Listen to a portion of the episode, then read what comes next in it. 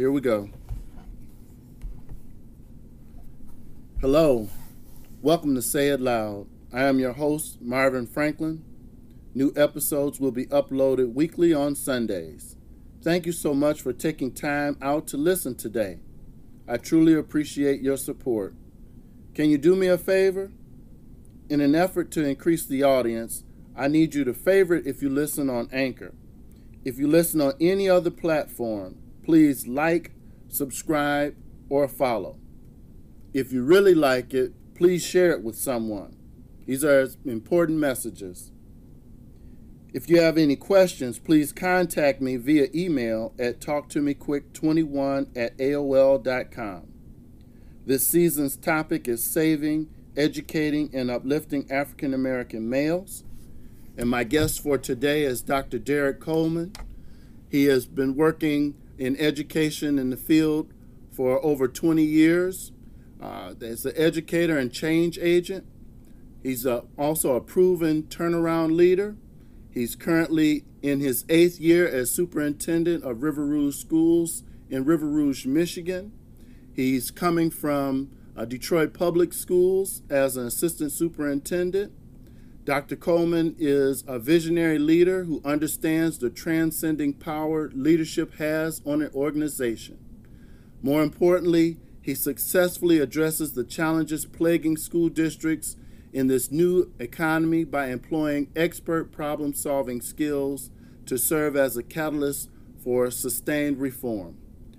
Uh, borrowing a quote from credited to Booker T. Washington, Dr. Coleman lives by the mantra it is an easier task to raise strong children than to repair broken men. With an impressive professional background, he truly believes his best work still awaits.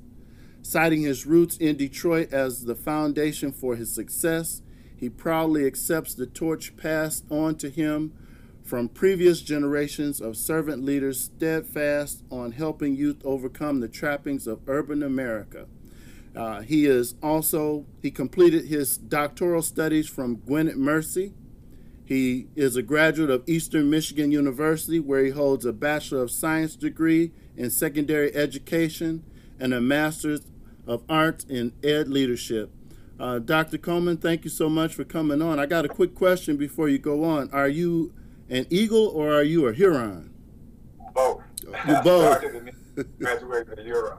Okay. Okay. So I'm, Say that one more I'm time. a, I'm a Huron with an eagle on my shoulder. All right, I love it. I love it. I love it. So, uh, you've been in the city of Detroit for quite some while. Are you a product of Detroit Public Schools also?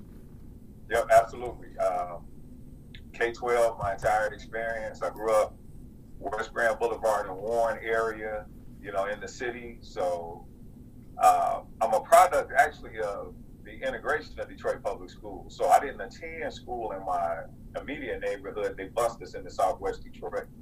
And that experience was phenomenal because it taught me that the world was much bigger than that six block radius uh, where I lived, where everybody looked like me, you know, and everybody was impoverished. So you sent me to a community that was very diverse.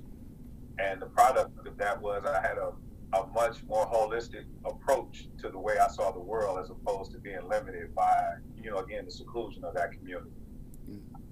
So, do you have family that still are in that area, or have they all moved on? Well, that, that area is overgrown with vegetation. Uh, there are really no houses left in the area. So, technically, yes, my ancestors and the spirit still exist, but physically, nah, it's you know, it's a dead community. Yeah. So my my grandmother uh, raised my father in that area also uh, in no- Northwest by Northwestern High School, and uh, I drove by a couple of times and tears almost rolled down my face because all those memories that I have of that area. It wasn't all vegetation, but um, you know, quite a few uh, homes that are that need to be torn down and areas that I remember vividly of of playing and gardens and flowers and and all of that. So it's a lot of work that the city has to do to, to uplift this area. I know we've done quite a bit of revitalization downtown, but uh, there's some certain areas in the communities that I believe that they have left uh, entirely too much decay. Yeah, absolutely. And I don't think those communities will ever be touched or not touched in a way that we would like to see it happen. I just think that as this pandemic has created new norms, you know, those areas are going to look significantly different than the communities that we all grew up. Yeah. So I know that you're an avid reader, and um, one of the things I wanted to talk with you about, since I know you're such an avid reader, is what what on earth do you think our elementary school boys, black and brown, what should every elementary boy have read, be reading, uh, and also middle school boys and high school? What what do you think to kind of get them prepared for some of these challenges that we have? I mean, the the, the duality of life, you know, exists. Um, what do you think? What kind of ammunition do they need first and foremost? Man, great question. I think that before they graduate from high school, you know, every black boys should have read Makes Me Want to Holler by Nathan McCall. It's a phenomenal read because it really helps to summarize the the black experience, you know, and the Makes Me Want to Holler comes from a Marvin Gaye song. And it just talks about the frustrations of being a black man growing up in a society that the system is seemingly created to oppression. My favorite author now is probably Malcolm Gladwell. So I would, you know, encourage, and it's depending on how their ability to comprehend, the content is suitable for school with Gladwell, but definitely Outliers, uh, David and Goliath, and it starts with the premise that David and Goliath, as we have been told historically, growing up in the black church, that it depicted David as this poor little shepherd boy. But Gladwell gave a different spin on it, and he talked about David actually being um, a, a marksman. That there were three types of uh, weapons used during that time. You know, there was the cavalry, there was the sword, and then you had the slingshot. And he said that his ability to utilize that slingshot uh, was phenomenal, and because he had to protect, you know, the the, the, the flock mm-hmm. from lions, you know, and other animals, and so he was very precise. He was almost a Navy SEAL in his ability, and so it just gave a whole different, you know, spin on David and Goliath as we knew it. So I would say Outliers by Gladwell, Makes Me Want to Holler by Nathan McCall, and then David and Goliath by Gladwell. You know, also I read a lot. You know, it's almost to the point where it's an addiction, and I don't really know how to stop it. So there are a million books, but if I'm just trying to give young people something that I believe that they can build off of, it would definitely be that. But I would also tell them to pay attention to what um, people outside of their community are looking at. And so, how do we help them understand real estate, you know, stocks, uh, and investments? You know, so to feed the spirit, I would look at the Gladwells and mm-hmm. the McCalls. Mm-hmm. But outside of that, you know, we're gonna look at business, you know, and understand again the stock market, uh, real estate, the fact that no matter what's invented, God can't create any more land but we, he's not creating any more land. So helping them understand economics as well. Yeah, I totally agree. I read uh, both of those Nathan McCall books. He had "Make Me Want to Holler" and uh, and another one. I think it had the uh, Marvin Gaye title as well. But I love "Make Me Want to Holler." It was a bunch of essays. Yes. It, it was it was different that makes me want to holler. It was more written as essays that he had created. Yes, and it, it really does. Uh, so it's a, a young man talking about his growth uh, in an urban area and the challenges that he uh, had he had seen as he grew up. And I could identify with Nathan McCall as a youth, like he grew up in Detroit, and he did not grow up in Detroit, but his his upbringing was very similar to the same visions and things that I saw as a kid. Kind of reminds me of Ta-Nehisi Coates a little bit uh, with um, the world uh, and between the world and me.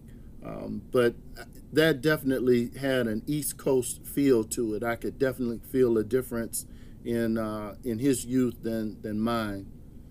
Yep. But I, will tell you this too, uh, Marvin.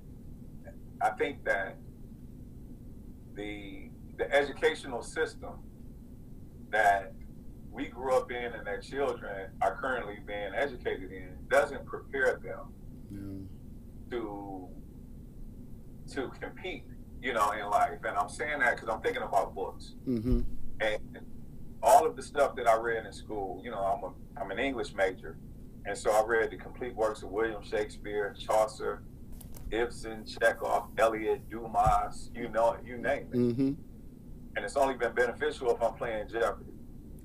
Right. I can remember being in college and all of my friends were majoring in education or social work or some service, you know, field. Yes.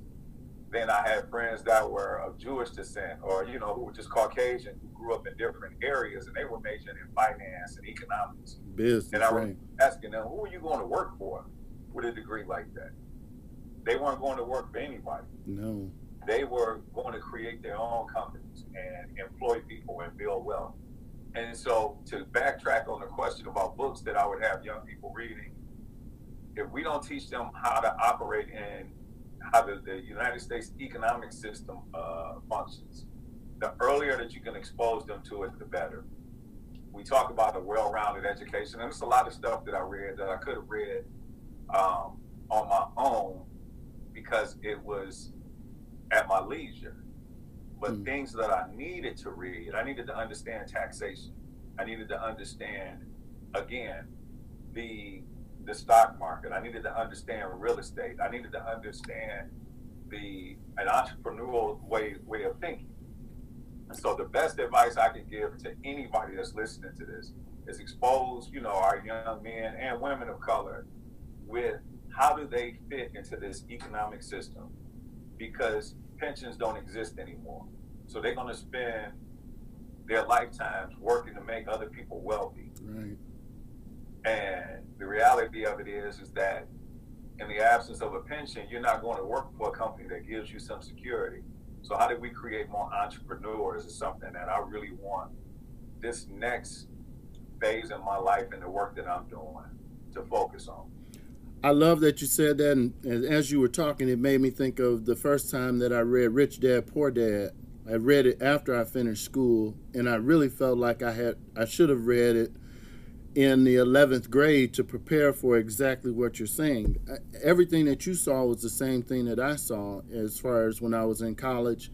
Uh, you know, there were all of us going into, and us, I'm talking about black men, but black people in general, some sort of service injury in industry where I was always going to prepare myself to work for someone as opposed to preparing myself for this uh, more of an open space of what America, what leads America. I didn't learn a, about the stocks and, and how those things flowed until I had already had been in uh, education for a long time where I think I could have definitely done some things a lot differently and helped to support my community in different ways uh, had I seen the world from a different vantage point. So I. If, if I can cut you off, uh-huh. something. I want you to consider that if you want to become a millionaire, and I don't want to make this all about money, but about empowerment, mm-hmm. you find five millionaires and you'll become the sixth.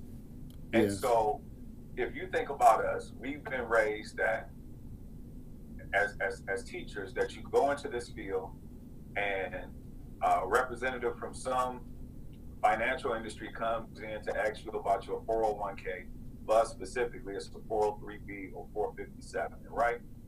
And so they're going to take your money and invest it for you. Yeah. And you're paying them to do something that we could have done on our own, but you're encouraged to do it because that's what the industry says. Yes.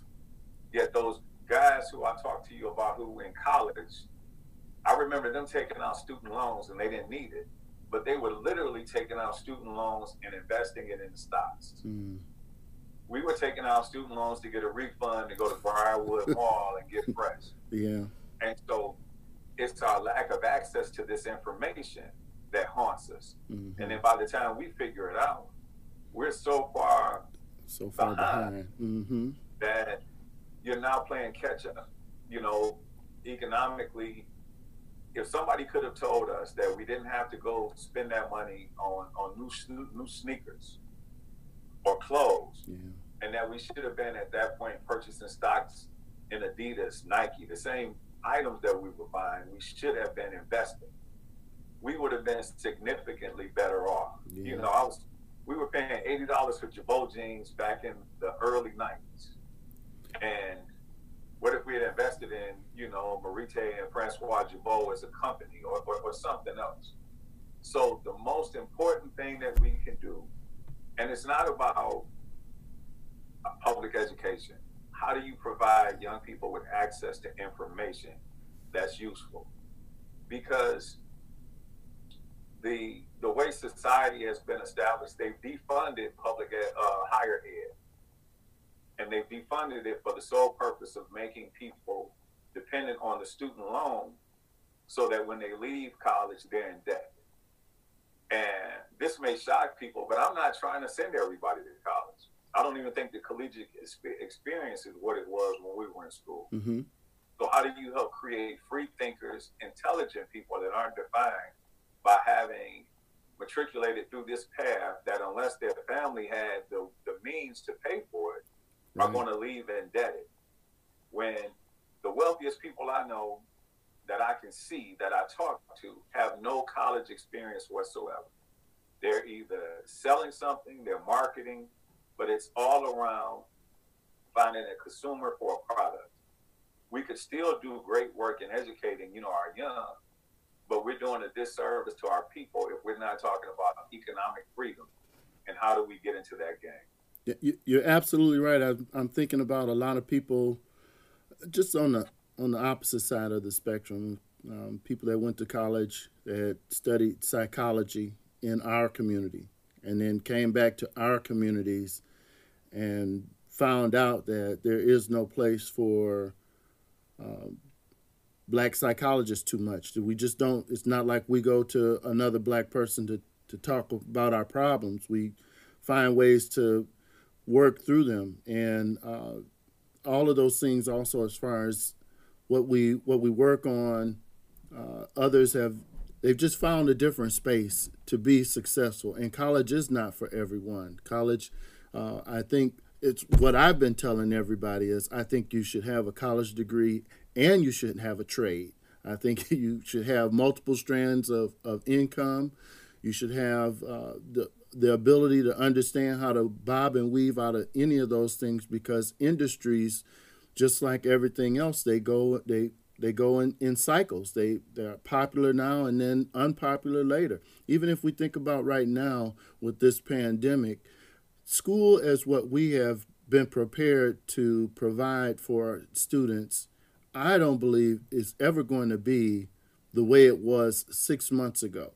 I think there's going to have to be some sort of hybrid model uh, of, of online learning and face to face. It's going to be limited um, forever. is going to be changed because I just think this was the tipping point of, of, of a lot of different things. So I, in that, I also want to just ask you so to just to talk about some of the programs uh, your district provides to support African American boys uh, in everything that you just mentioned, not just going to college, but uh, just preparing for life in general.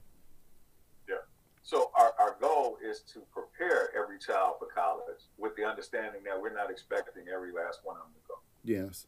And I challenge you to find another district that has invested in in people to support, you know, the.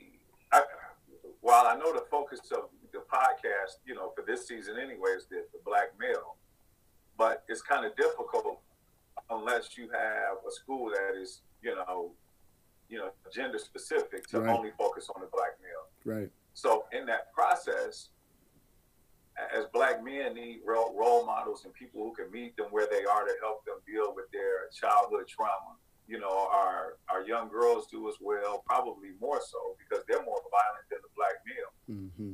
uh, for a variety of reasons. Mm-hmm. And then you just have poverty, which is in itself uh, and, and it's oppressing. So for us, what we said was, I was able to grow the district, and people ask me all the time, "How did you do it?" You can't cut your way out of a district. I mean, out of a deficit. And if you don't provide a product uh, or services that people find value in, mm. you can't expect the kids to come. Right. And so it's very fluid. It's not static. We're constantly sitting up looking at ways to address needs. So, for example, we have an audio production um, music engineering program because we know young people like, you know, music so much. And how do you help them become not just entertainers, but writers and producers to understand the entire process of the business or the industry so that they could leave if they so chose, prepared to walk into, you know, that genre, um, whether it be culinary. And I'm going to just address the vocational first because the academic programs everyone brags about.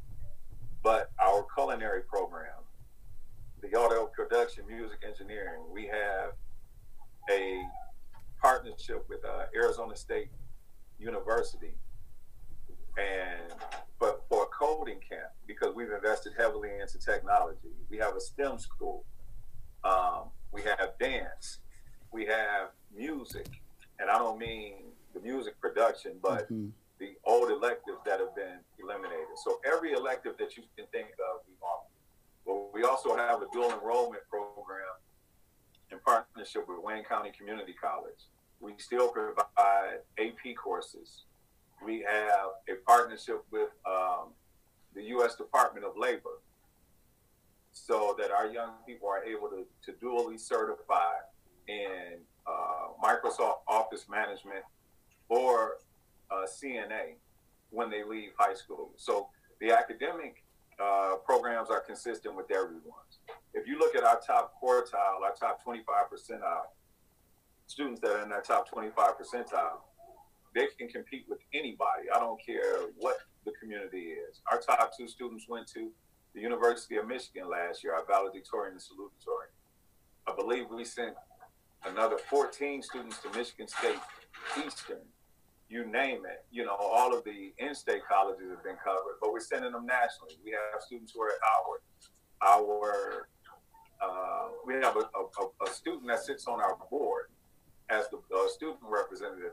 He's been admitted to the Naval Academy. Mm-hmm. So it's the academic programs are what most school districts brag about, but how do you meet the needs of the whole child uh, is far more important to me than being able to brag about, hey, these kids are going here. Because if the top 25 are on a track for success. What about the other 75%?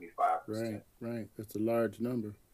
And as I think about it, so I, I'm glad to hear about that music part of your uh, your district.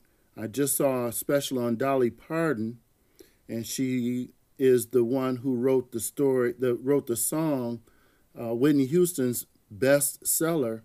And she was talking about how she smiled every time she heard that song because although Whitney was doing the work, she was getting paid royalties off of writing the song. So it's we've got to definitely look into different spaces. We've got to be very fluid and move in and out of a lot of different things. So it sounds really good uh, about what's going on there. And you also put a lot of kids in Division One schools for athletics too. One I know very well. yeah. Yeah, we have. And so what we decided was, you know, we, we recognize that there are going to be some things that are attractive to young people. Mm-hmm. And so whether it be athletics or just those other extracurricular, you know, uh, activities, we we put a great investment into it, but the investment isn't limited to finances. It's the human capital. You have to have the right people around kids. And if all of us lined up, and if you weren't able to to touch it and just look at uh, a listing of the programs that schools and school districts across the country are offering, they all look the same. They mm-hmm. all are going to say dual enrollment. advanced placement. Um, last year's class had six million dollars in scholarships. Everybody will brag about those things. There's nothing that makes you any different on paper.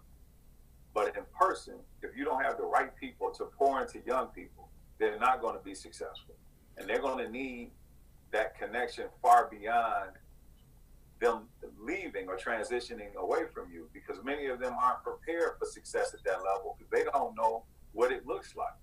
They're first generation college students. Parents are doing their absolute best. And so for us, yeah, we take great pride. We are the 2019 Division Three state champions in football, uh, where we beat Muskegon, which is the gold standard for high school football in the state of Michigan. But we sent 17 young men to college, whether it be NAIA, Division Three, Division Two, Division One. That uh, college is going to be paid for, and we had to help our young people understand that it's not the school, it's the opportunity that school, you know, provides for you. And so I graduated from Eastern and taking nothing away from Eastern, but if you're coming out of high school, most people would say, hey, you want to go to Michigan or Michigan State. Humbly, I couldn't be any more successful had I gone any other place. So we're trying to send our young people to the place that we believe is best for them. And that's why having quality people is so important. So, as you talk about human capital, I'll, I'll just try to make this comparison or analogy. Uh, I would say that all of the NFL teams have the same types of programs, the same type of lifting uh, uh, facilities, they have the same type of uh, coaching, the ability to hire and fire the same coaches that have uh, these pedigrees of success. But the the teams that do well seem like it is the same types of teams that develop in that human culture, right? It's a culture that's missing or is definitely there that shows the most success. Uh, if you were to think about the Lions, the Detroit Lions, they have the same ability to have what they have in New England.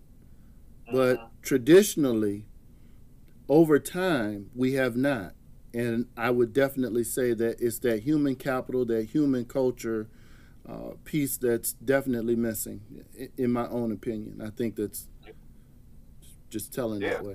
My kids get there, and, and when I say kids, I'm even thinking about college graduates. They get into these spaces, and because they don't have people that can help them navigate it, yeah, uh, they, they they stumble. And so having the right people is far more important to me than it's the greatest investment that you can make, and that's in people. Right. So, um, what book would you recommend all your teachers of African American males to read?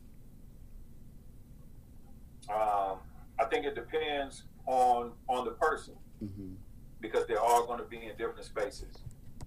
There are teachers who understand content you know, very well, but who don't understand how to address, you know, the adverse childhood experiences um, and trauma that young people have gone through.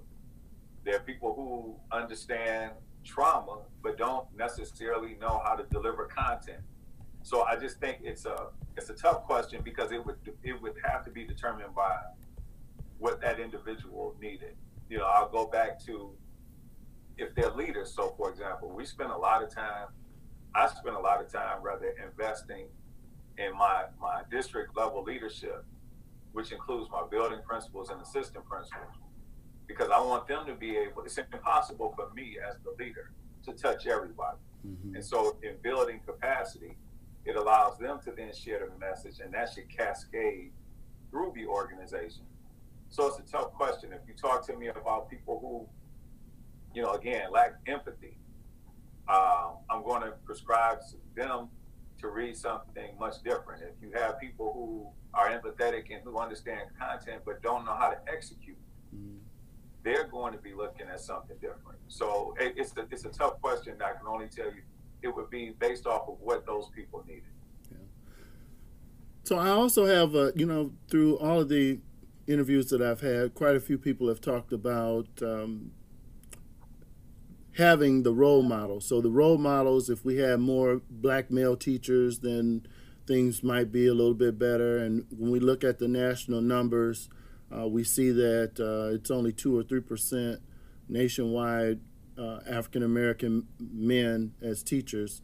I just want to quickly ask you: Do you find it a challenge to uh, to recruit and retain black men in teachers? Are they, you know, when they get to you, are you are you getting a quality product, or it just depends? I, and it's a national shortage of teachers altogether. So I, I, I understand that, but um, just I'm trying to figure out also, uh, you know, where are the, the, the two or three percent that are here? Where are they? Are they coming to Rouge? Yeah, so you, are going to have to do spend a lot of time building capacity.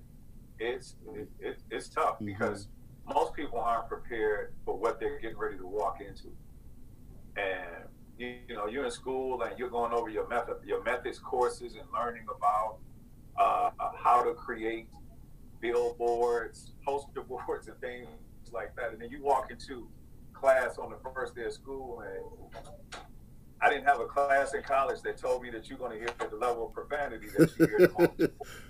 right. So you're going to have to spend a lot of time investing in, like I said, building um, people.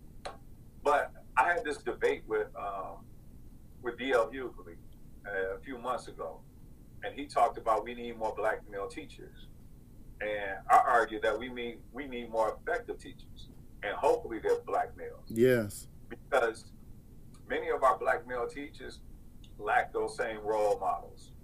And so they grew up having survived their own traumas. And so they walk in and aesthetically they may look like, hey, here's what I want. But underneath that, there's some healing that they had to go through that mm-hmm. they didn't get. And so you have black males who you don't believe like like young black males, you know, for whatever reason. And you're trying to teach young black men how to receive guidance and redirection from somebody who they probably hate the image of. Because most of us don't come from homes that have a, a black male in it. And so for us the image of the black male is somebody that is taking advantage of their mother or who's abandoned them or something to that effect mm-hmm. and so the first thing that i look for is how well does this person fit in my culture because there's an expectation of how they're going to treat young people. I'm recruiting as many black males as possible. But I learned years ago that while you may favor, you know, the black male because of his makeup, you mm-hmm. know, his mm-hmm. physical makeup, you may have missed somebody who would have been better for you. So we're looking for quality teachers. We're looking to train them. We're doing our best to find a black male. Um, we're encouraging young people to go into education as they leave. And we hire our former students every year to serve as teachers' assistants during the summer so that they can get that practical experience and go into education. But the reality of it is, if only 2 to 3% of the teachers nationwide are black males, what percentage of that, Marvin, do you believe have the ability to walk in and provide the level of service that you're looking for? So it's already a small number. And then you get them into your buildings and you're like, man, I got to help you heal from your trauma while you're trying to help young people. So our district has focused heavily on, we're committed to, like I said, being trauma sensitive and trauma responsive. So that if you can understand that people of color, color or, or people from poverty have these shared experiences, and here's how the trauma has left them. While you're trying to deal with the trauma from young people, you're also dealing with the trauma from adults who had those unresolved grievances mm-hmm. from their childhoods. And so we're focusing on building capacity for everybody. And we are looking for the black male. But I've probably been more or equally dissatisfied or disappointed because I had a higher expectation for them. Yeah. But that's my part. Yeah. Because I had that higher expectation for the sole reason that they're a black male, without understanding that they too came up in a very similar system. Or if they came from a two parent household or from a different community, they might not even connect you know, with young people the way that they would like, and they experience burnout. So if you don't have a system in place that supports and nurtures uh, quality teaching, you're going to struggle. Yeah. So I, I have to echo that. I've seen uh, quite a few people trying to run to the image and, and say, okay, well, I'm meeting this quota. And the truth of the matter is, you do need quality, uh, not the quantity. You need quality. And they do have, they come with a lot of baggage. And that's part of the reason why I think this podcast and this project is so important so we can start developing and building. Uh, we're asking the questions and trying to find out what's successful so we can start to d- increase that pool, you know, so to speak uh, all together. We've got to have good black men on all fronts, and we do exist in in many areas, um, but not nearly enough. We've we've got to do a whole lot more of reaching back and pulling up some others that might have a scar or two or a little dusty and, and brush them off and, and let them know that uh, you know some of these traps that are right around us are are some things that we we've got to do. It's not something, and it's not just for us, our own self. It's for for all of us, all parties involved. I, you know, the podcast is about African American males, but for the for all intents and purposes, I need black men to be good for black women and and brown women and black and brown men, like everybody, white men, everybody. We this is just one subgroup to the big part of the entire story. You know, it's just it's one piece of the puzzle. Yeah, and I, but I do want to say this. But when you find it, um, and then it works, man, yes. It's, nothing better because the the, the the, the young men and young women in the building gravitate towards them because it's a unicorn. It's rare. It's something that they haven't seen much of, and that person becomes um, the most valuable person in the building because it represents something that's so so rare, it's esoteric. And so when we find it, man, we celebrate it and we're constantly trying to replicate it. I just don't want people to believe that it's a simple task because they come and the work is extremely difficult because they've been, you know, but for they've been for their lifetimes exposed to the same things, you know, and mm-hmm. so it becomes tough. And we just have it's an unfair expectation on them that once you find them, you're gonna come in and, and be great. It's gonna take a commitment to developing that. And that's what we do during our staff meetings. I do want to be a little more specific. Our staff meetings are no longer just sessions where people come and talk about uh, issues that are pointless. We're consistently focused on how do you build capacity and keep pouring into people. Because what we're asking, you know, teachers to do is something that no other no other profession has the same demand on. So police aren't blamed for all crime, you know, in communities. Firefighters aren't blamed when, you know, you see uh, homes that are set ablaze or you couldn't save them. Educators bear the brunt of the ills you know, of public education. So if the family is dysfunctional and they're sending us somebody right. who requires so much re- remediation, that just to get them where they were was phenomenal. We don't get credit for that. We get blamed for because they weren't proficient. Right. So we have to spend a lot of time devoted to just becoming better. I totally agree. And that's going to be a perfect segue into uh, the last piece. Uh, I have a just a small segment from uh, Na'im Akbar's book, Visions for Black Men. And I'm just going to read a few parts of it, and I just want to, I would like for you to just give me your thoughts and your ideas about uh, what he says. Uh, so, Na'im Akbar mentions transformation is a process which characterizes the entirety of the universe around us, and it is an implicit part of the human possibility. The only difference is that the caterpillar will either have to become a butterfly or die.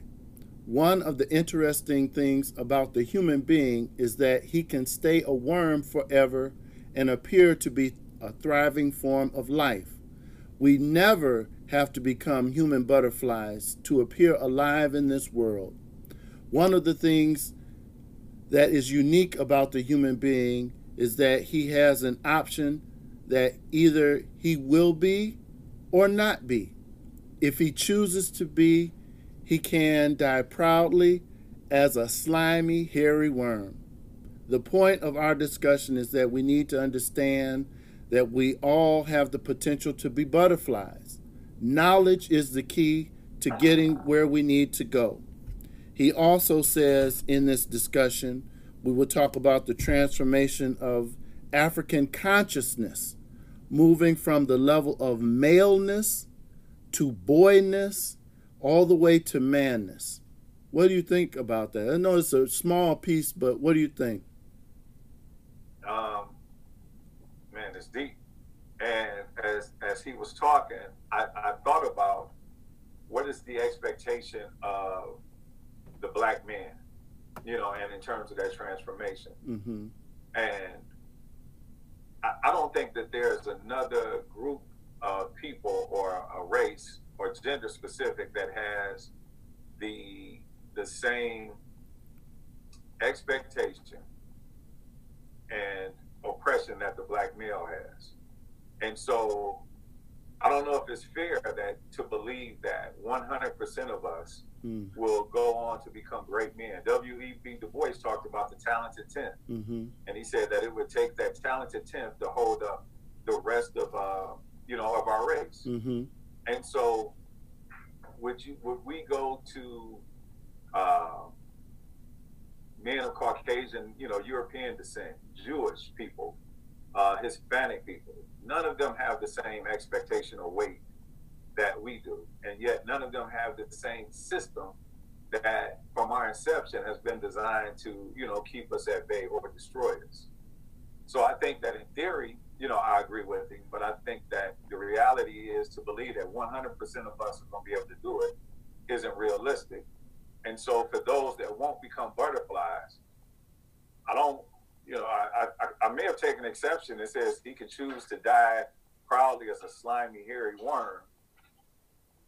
There, there, there's a place in society for the slimy, hairy worm. Doesn't mean that it's a negative thing. There's this ecosystem that we're all a part of, and it has to be balanced. So I, I, I firmly believe that we could do a better job as people of maximizing our potential. But I think it's unfair, uh, for lack of a better word, to expect that all black men are going to have to just become the greatest manifestation of who they are or they feel when we've been emasculated since birth. Um, you know, and I keep using the word expectation, yet the expectation for us is that in spite of all of the systematic oppression that the world has placed on us, that we're going to be able to rise above that. And no other group of people have that belief or expectation of them. And then when it doesn't happen, no other group of people are dogged as badly, you know, as we are. So how do we find a space that we fit in, whatever that space is, space is, and contribute positively to society? I think is what we should be focused on. Yeah, it, it's a challenging piece for us. I, I understand, and I feel that um, they definitely uh, talk about our our challenges, our our wins, our losses, our successes. I think at an elevated rate, you know, we you hear about our failures, and a lot of those failures, I think we were uh, destined with all of the different birdcage wires uh, of traps for us, more than any other I believe, than any other race. I think there have been yeah. all of these challenges that they put in front of us. They put uh, these things for us to be unsuccessful. I think that when we do rise up, we show them that we have been. We, I think we are the poster child of resilience, right? Absolutely. I mean, it's for everything that has happened to us, and as controversial as it may sound, I still believe that slavery was much more of an atrocity than any other atrocity that we've had uh, in this life. And we are still, and we are making incremental progress. I don't think that that is what is uh, defined or talked about nearly enough. We are making progress. And our timeline seems to be skewed. But when you take out a, a large chunk of our history and and utilize it for uh, free trade, free uh, free labor, uh, it it puts us at a different starting point than everyone else, right? So everybody who who decided to come to America, for whatever reason, even if you came uh, without having much, you you weren't identified, you weren't seen as a certain thing because your skin color was different, you had different opportunities, and even to this day, they still weave into a lot of different things, ways for us not to be successful. So, um, I thought Na'im Akbar was. You're right. He went hard in the paint, and uh, I think he's. Uh, in many ways, he wants us to get our stuff together. this, yeah, but as a collective, and I just think that's the difficult part. Yes. I firmly agree with what he said, though, about knowledge is the key to getting where we need to go. Mm-hmm. Um, but that knowledge is going to have to be shared. So if you had a a, a, a village full of intellectuals, mm-hmm. we still need people that are going to be builders. Yeah. Uh, people that are going to be warriors. Yeah. And so I firmly agree with the knowledge piece. I just think that to believe that everyone will be, you know, the will represent the highest uh, levels of academia within us is going to be difficult. I think that we need leaders who can then say, "Hey, we need to make certain that we have enough of and of is underlined. Yes, yes. So that we can have a productive society. Absolutely. I want to say thank you again. I appreciate you spending this time with me. Uh, also, the listeners, uh, if you're just now getting ready to finish listening up, I'd like for you to definitely go and like and subscribe uh, to this podcast. Uh, this has been a wonderful series. We're going to do some things a little differently in the next season. I've got a couple more episodes to wrap this up. But uh, I nef- definitely have to tell you, uh, Brother Coleman, uh, stay safe. God bless. I appreciate you. This was really good. And uh, I look forward to seeing you pretty soon. Yep, appreciate y'all. Uh, thanks for the opportunity. I know that my my views are probably a lot different than most people would believe, but I just thank you for the opportunity to share my thoughts. Hey, this is all all of all collectively we have to put this thing together. You're right. So we don't have when you play chess, uh, all of the pieces aren't kings and queens, right? You've got several different pieces. Uh, and the way that the, it's successful is that we work in unison. We all have a, a part to play. So God bless you, brother. I appreciate you. Stay safe, and I'll talk to you soon. Yep, same to you and yours. Mm, bye bye.